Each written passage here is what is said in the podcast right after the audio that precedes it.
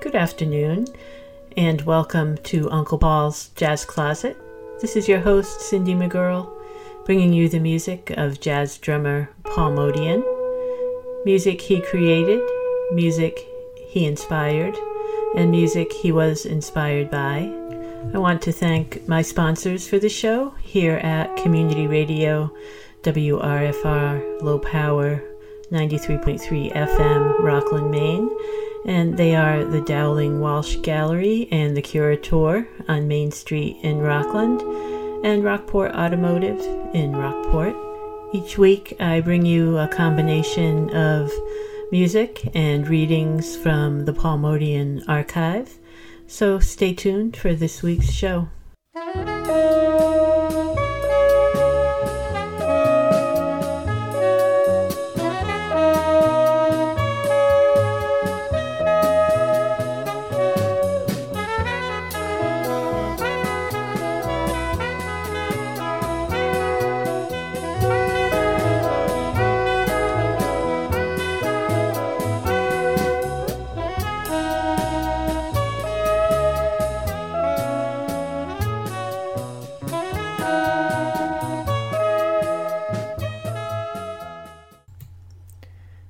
Today's show is being recorded at home for October 19th, 2020.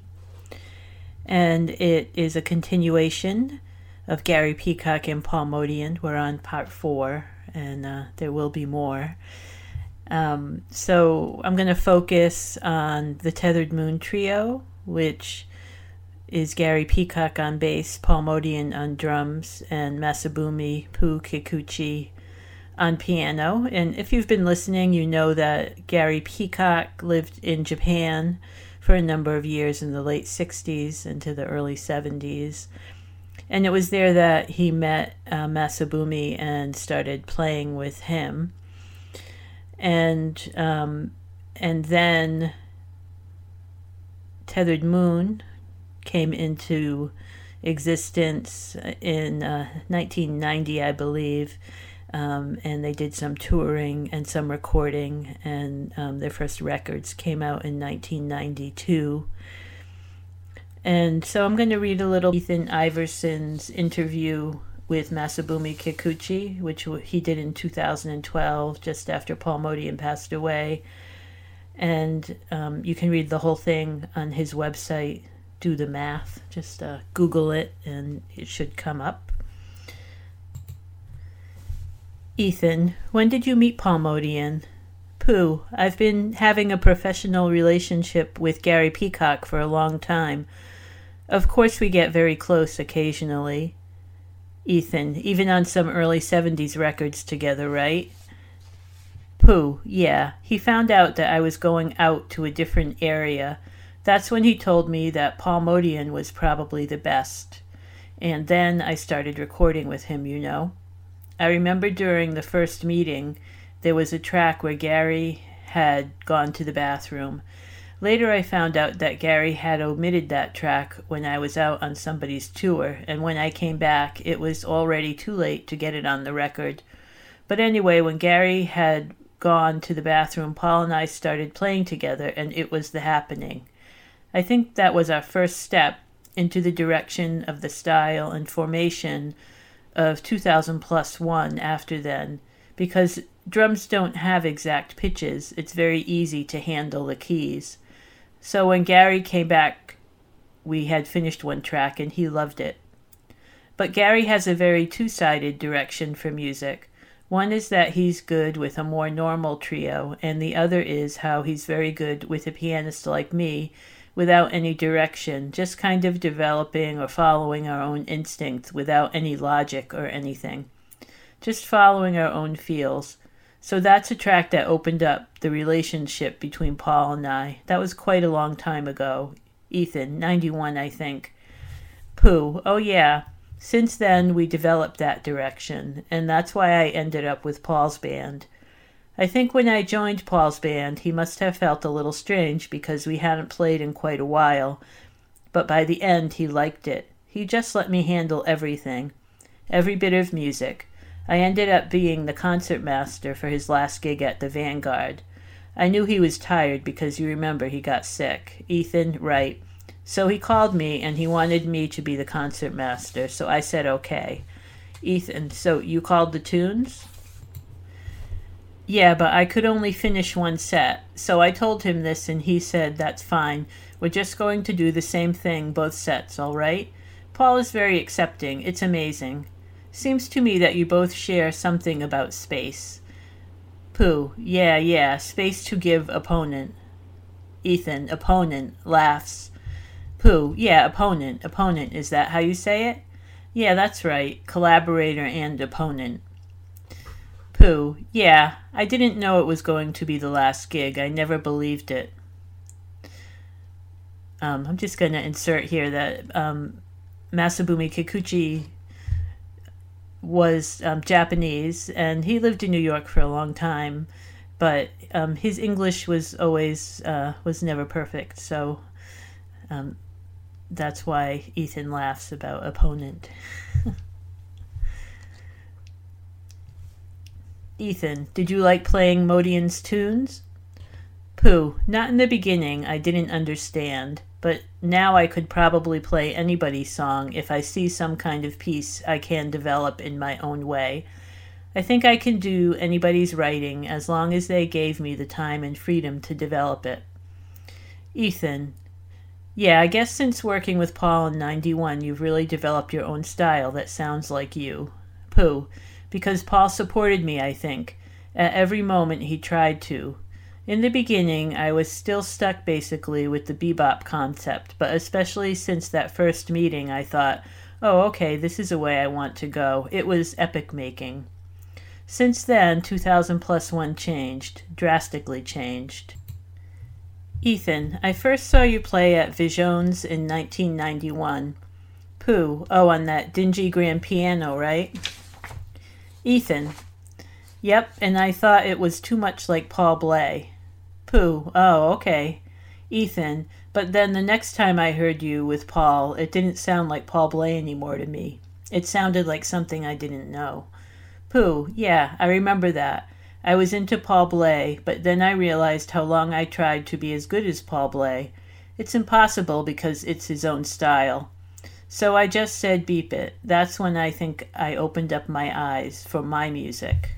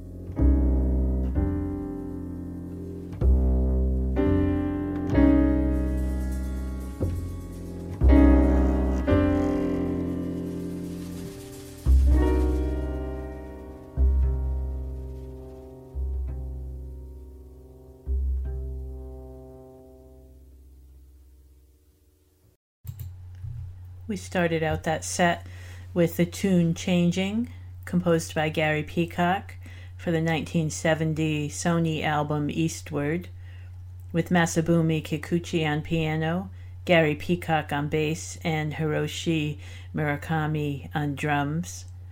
Then we heard another Peacock tune, Gaia, from the 1992 King Records album Triangle, with Masabumi and Gary and Paul Motian on drums.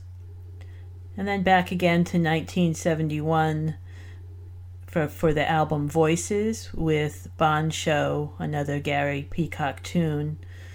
And that one is with Gary and Pooh and Hiroshi Murakami on drums and Masahiko Togashi on percussion.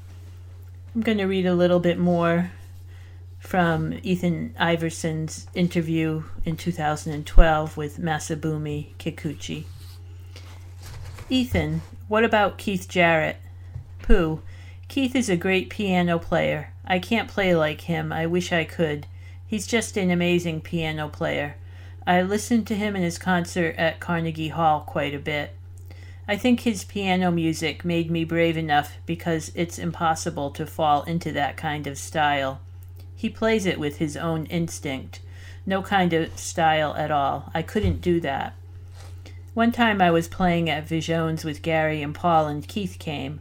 Some small scale orchestra at BAM played a couple of composers' works, including some of Keith's. Gary told me before we started the set that Keith was going to stop by along the way back home, so I was kind of scared, right? When we were playing, he came in. I saw him and went to him to say hello. He said to me, Hey, you can play, I like it. I just thought it was just an ordinary compliment, but I told Gary about it, and he said Keith wouldn't beep at all, and he meant it.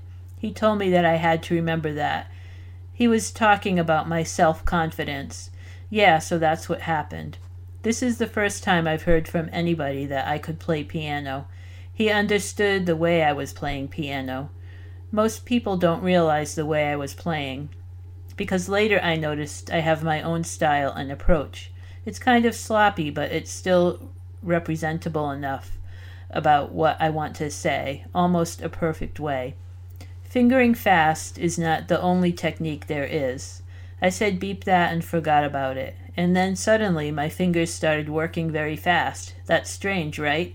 I tried to open up my reach, I guess. Ethan, oh, did you hurt your hands? Pooh, yeah. Ethan, you had tendonitis? Yeah, so I couldn't even play tenths. So I said, okay, I have to find a way, my own way. This was about three or four years ago, I think. I didn't make a strong enough commitment, and then one day I just noticed I was crossing hands. I was surprised because I didn't practice. I just recorded and developed my technique. So it's very natural now. That's fun. Ethan, sounds like it. Pooh, I can do whatever I feel. It's amazing. I'm so lucky, right? Laughs. I don't know how other people consider it, but I think I did it. I don't care who said what. Ethan, do you feel like you think when you improvise, or are you trying not to? Do you think and use your mind to remember things, or. Pooh, I don't even have the time to think about it. I start hearing it, then I just concentrate on the connection between my ears, mind, and fingers. And also, right after that, I feel like I have to judge it. So I don't have the time to prepare for it. You know what I'm talking about, right? Ethan, yeah, you're famous for singing while you're playing. Why do you sing? Pooh, probably because I don't know how to breathe. When I play and finish a phrase, I stop breathing. That probably starts some sort of vocalization. It's all probably breathing, I think. Ethan, what it seems like is that it's like you're trying to hear the sound of the piano in a different kind of way. Pooh, what do you mean? Ethan, I don't know. It's like you're following the phrases in a different way since you're simply since you're singing them as well, like you're trying to get the piano to sing. Pooh, yeah, but it's still not necessary to vocalize it, right? Ethan, no, I guess it's not. But Bud Powell did, Keith Jarrett did. Pooh, I know. Keith is very loud, right? Ethan, maybe as loud as you, but I don't know. Pooh, right. I think it's a matter of breathing. The phrasing between Keith and I is a little different, I think. I think his construction of phrasing is much of a natural thing. Maybe I'm kind of, quote, against people's nature. Did Monk make some noise? Ethan, Monk made some noise, but Powell made a lot of noise. Paul Bley sings, too. Pooh, oh yeah, it's hard to control, but if it's loud, then it's turning out to be a problem, right, for my profession? Ethan, when you play solo, I don't think you sing as much. Pooh, yeah, but I'm still softly moaning. Ah, softly moaning, that's great. Okay, I got one new title for a song, Softly Moaning. Ethan, so it seems to me that you're saying that rather than play the most natural thing, to find something that would work against the most natural idea, that you want abstract phrasing. Pooh, I don't know because it's more like my muscles. My muscles get tired, so the ideas I hear by ear are also a kind of movement of muscle. Ethan, Paul Motian never played the hits on the chart, especially in the last forty years. You could hand him a chart with all these staccato hits, but he wouldn't do it. He wouldn't play those hits. He was going to play a counterpoint to the piece instead. You are similar, I think. Pooh, yeah, but also when I expected us to be playing together, he always did. That's amazing, right? Ethan, what do you mean? If I hit the piano for an accent, he plays it at the same time. Ethan, you really felt like you and him were playing the same things? Pooh, when I want him to play with me, he plays. I don't know how it happened. Anyway, he chose to make a point or anything. I never felt awkward at all, always with me. Even against me, it was always with me. Ethan, well, it's like when you're playing some of Paul's tunes, the chart might say, Scat's short melody, and you'd play anything but that tune. You'd play a whole other thing against it. I've never seen you play on Paul's original music, something that came from the chart. Pooh, oh yeah, oh, he let me do it, right? Ethan. Well, it's also the way he played the drums on other people's charts, is what I'm saying. Looking for counterpoint. We're going to go to the top of the hour with uh, three songs from three different Tethered Moon Winter and Winter albums. First, we'll hear Blues for Tosca from Experiencing Tosca 2003. Then we'll hear from um, the songs of Edith Piaf Sous le ciel de Paris, a 1999 release. And we're going to end with Paul Motian's con- composition Conception Vessel from the 1992 King Records Triangle album. And uh, stay tuned for another hour after the top of the hour.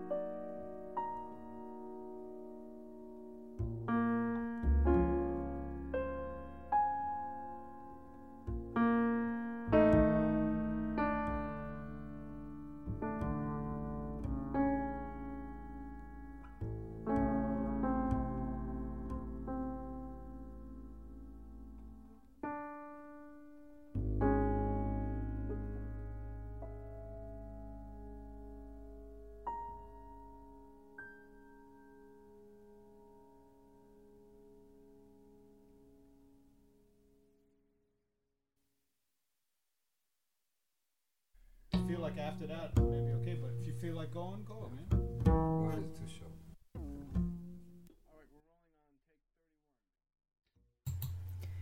Welcome back to the second hour of Uncle Paul's Jazz Closet. This is your host, Cindy McGurl, with Gary Peacock and Paul Motian, part four this week. And I want to thank my sponsors for the show the Dowling Walsh Gallery and Curator on Main Street in Rockland and Rockport Automotive. And um, I also want to urge you to vote. It's that time of the year, so uh, it's everyone's duty. Paul Motian always voted. Um, in the the voting took place in his neighborhood in the first story of his building, so it was pretty easy when he was around. Um, so vote, vote, and vote. I'm gonna um, read a little bit more. And oh, I want to tell you too that don't forget that you're listening to community radio. WRFR Low Power, Rockland, Maine. 93.3 FM locally, streaming online at WRFR.org. And the show is available as a podcast at jazzcloset.blogspot.com. Um, and there's um, lots of archive stuff and pictures and information with set lists and stuff on there. So check it out if you're interested. So I'm going to continue one more reading from Ethan Iverson's interview with Masabumi Kikuchi in 2012. Masabumi, I think I consider Paul's music to be strong in a couple spots, but it mostly gives me inspiration. If I react to it sort of right, he would accept it. That's what I found each time I played with him. Then we played quite a while together. I think we each built up each our own territory in the charts, but I feel like we built up some kind of groove. Ethan, you got a language together. Pooh, and Pooh is uh, Masabumi's nickname, and it's what everyone called him since he was a child. Right, right, a language, yeah. Sometimes Gary's in. When Gary plays, we can have a different feeling. It gives the music a different energy, so it's very appreciable to the music. That's how I think I accepted it, because of that fact. So maybe I'm not re- playing really the way Paul wanted it to sound like, but I can change it too. He has a kind of 10 second phrasing, right? So how are you going to put the accent point of the phrase?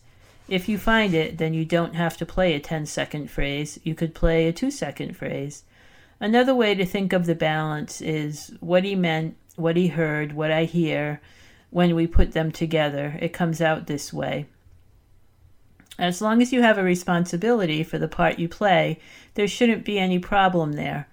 That's what the trust is between two musicians. But if you can't have confidence there, then you shouldn't play together. That, I think, is trust between two musicians. So if he didn't like it, then he would probably stop and given me a chance to think it over or develop it to something else. Then, when he feels that he can't accept it, he'd start playing again. But it's still musical, it's a composition, right? You're not playing a kind of written down arrangement or a written down part at all, so it's negotiable all the ways, I think. I never thought of it in that kind of way before, but when I started playing with Gary and Paul, I had to learn it even felt like I was behind them. And I didn't like that. I felt I had to stand at the same point that they're standing. I think in the beginning I was a really good student. I picked up quick, so now I'm majoring in it. But Paul is gone now, right? Beep. Ethan, what about all of those theme albums you recorded? Tosca, Jimi Hendrix, and all that kind of stuff. Pooh, Oh, it's for commercial recording progress, but still, if I like it, then we can play it our own way. Especially Tosca. We played only the ballad, right? Just followed the chords and soloed. So, other than that, just nothing. Ethan, I couldn't even find the Hendrix record. Pooh. Oh, it's not good stuff. If I could have brought up a more of a modern concept, it'd probably be more successful. But Jimmy is basically a blues player, right? As long as you feel the blues, but I didn't think it happened. The session was wrong. I wanted to play Jimmy's songs, but I don't know why I was into it. Oh, I think Miles inspired me to listen to Jimmy. It's another world. So um, I'm going to play a couple cuts from that Plays Jimi Hendrix album anyway. but we're going to start out with uh, Trouble Man from Play Kurt Weill and 1994 Winter and Winter recording.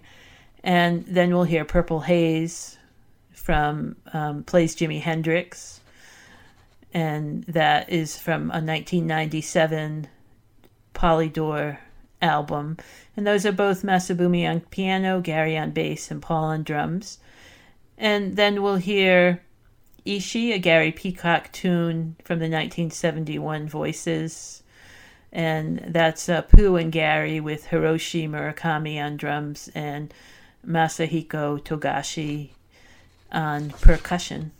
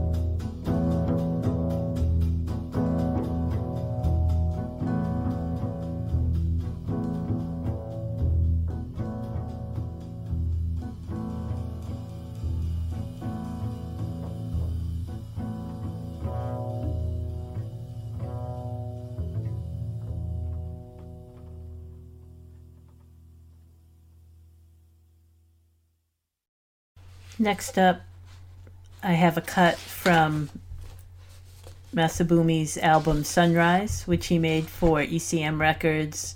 It was recorded in 2009, um, but didn't come out till 2012. And this is Last Ballad, and it's uh, improvised with um, the players Masabumi on piano, Thomas Morgan on double bass, and Paul Motian on drums. Um, then we're going to go back to 1978, and we're going to play an album, but not for me. That was uh, Masabumi's 1978 Flying Disc album.